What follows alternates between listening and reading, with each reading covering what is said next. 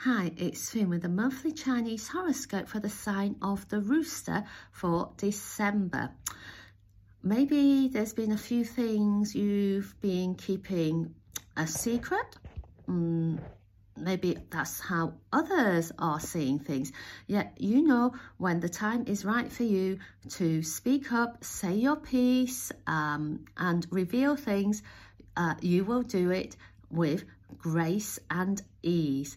So if there's things you need to keep to yourself for the time being, then that's just what you need to do. Trust that you will say what you need to say and do what you need to do at just the right moment. So have a fantastic December.